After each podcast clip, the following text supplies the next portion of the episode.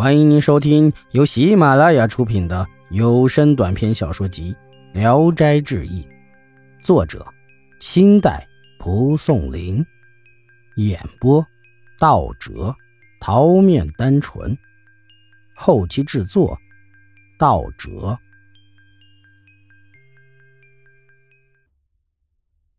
胡适，河北省有一个大户人家。想请一名教书先生，忽然就来了一个秀才，找上门来推荐自己。主人就请他进来谈。此人说话开朗直爽，主客谈得很是投机。秀才自我介绍，姓胡，主人便聘请他来家教书。胡氏教书很勤苦，学识也很渊博，比一般教书先生好得多，就是好出馆游玩。并且常常深夜才回来，大门关着，不听见敲门，人已进屋了。于是家人们都怀疑他是狐狸，但仔细观察又看不出他有什么恶意，所以主人仍然按照常理对待他，不因为他是狐狸而怠慢。胡适知道主人有一个女儿，想向主人求婚，几次向主人示意，主人都佯装不懂。有一天。胡适向主人说要出去办点事儿，主人同意后，他便走了。第二天，有个客人来拜访主人，拴了一头黑驴在门外。主人请他进屋。这人年约五十多岁，衣服鞋袜光鲜洁净，谈吐风雅。宾主落座后，来人才说明是给胡适提亲的。主人听了，沉默很久，才说：“我与胡先生已是莫逆之交。”何必非要成为亲戚不可呢？况且小女已许配人家了，请代我转告先生，婉谢他的好意吧。客人说：“我知道女公子并没有许亲，何必这样坚决推辞呢？”客人再三恳求，主人执意不肯。客人有些不高兴地说：“胡先生也是世家大族，怎么就配不上你家呢？”主人就直截了当的说：“实话实说吧，因为我们不是同类。”客人听了大怒，主人也生了气，两人争吵起来。客人立起，用手抓主人，主人就命家人用棍子把他打了出去。客人驴子也没骑就跑了。众人见这驴毛是黑的，长着大耳朵、长尾巴，个头很大，可是牵它不动，一赶它。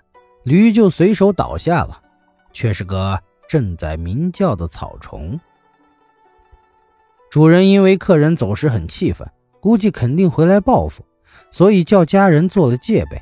第二天，果然有大批的胡兵来侵犯，有骑兵，还有步兵，有持戈的，有拿弓箭的，人喊马叫，声势浩大。主人不敢出去，胡兵扬言要用火烧屋子。主人越发害怕。这时，有个大胆的家人带领大伙叫喊着冲了出去，两相厮打，飞石放箭，各有伤亡。胡兵渐渐败退，纷纷逃走，丢弃了一些刀剑在地上，亮如霜。走近拾起一看，都是些高粱叶子。众人笑着说：“就是这么大的本事吗？”但仍然怕他再来，加强了戒备。第三天，家人正聚集在一起议论，忽然见一个巨人从天而降，高一丈多，身粗好几尺，挥舞着一把像门扇一样的大刀，追着众人砍杀。众人一见便拿石块打他，放箭射他，一打那巨人就倒下死了。走近一看，原来是一个用草扎的哀杖。众人更加不怕胡兵了。这一仗后，胡兵三天也没再来，家人们也稍有懈怠。一天，主人正上厕所，忽见胡兵朝他乱箭射来，都射到了他的腚上。主人大叫，命家人来反击，胡兵才退去。主人拔出腚上的箭一看，竟是些黄蒿杆子。以后月余小规模的，经常打来打去。虽无什么大害，却也日夜不宁，需要天天防范。主人很是苦恼。一天，胡氏亲自带胡兵来犯，主人也亲自出面。胡氏见主人出来了，有点不好意思，就躲在众胡后面。主人叫他，他才出来相见。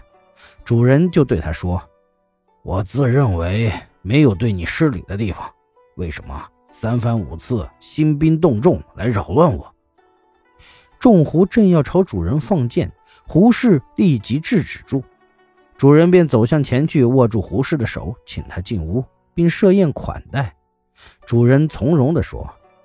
先生是明白人，一定能理解。以我们之间的友情，我能不愿与你结亲吗？可是先生的房子、车马都不与我们人类一样，小女嫁过去，先生也会认为不合适的。况且俗话说，强扭的瓜不甜呢。先生看怎么好呢？胡适觉得很惭愧。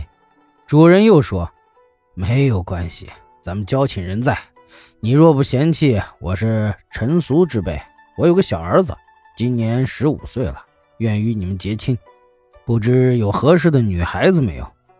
胡适高兴地说：“我有个小妹妹，年纪比小公子小一岁，长得很不丑，愿意嫁给小公子，不知同意吗？”主人起身拜谢，胡氏也答拜，于是饮酒谈心，以前的不快。顿时消除。主人又命家人摆酒招待同来的胡兵，上下人等皆大欢喜。接着又问胡住在哪里，准备去那聘礼。胡氏谢绝了，说日后自会送来。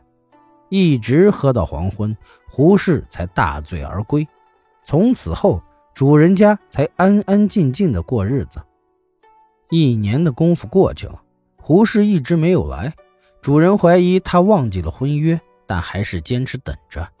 又过了半年，胡氏忽然来了。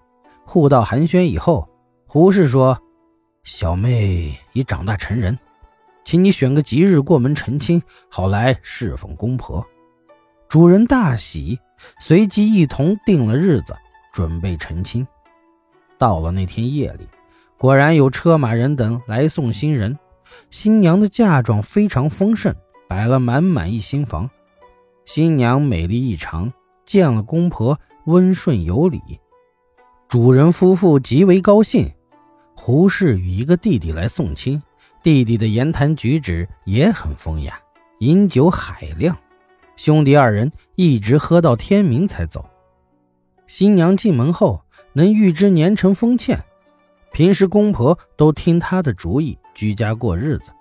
胡氏兄弟。及亲家婆还时常来走亲戚，人人都见过他们。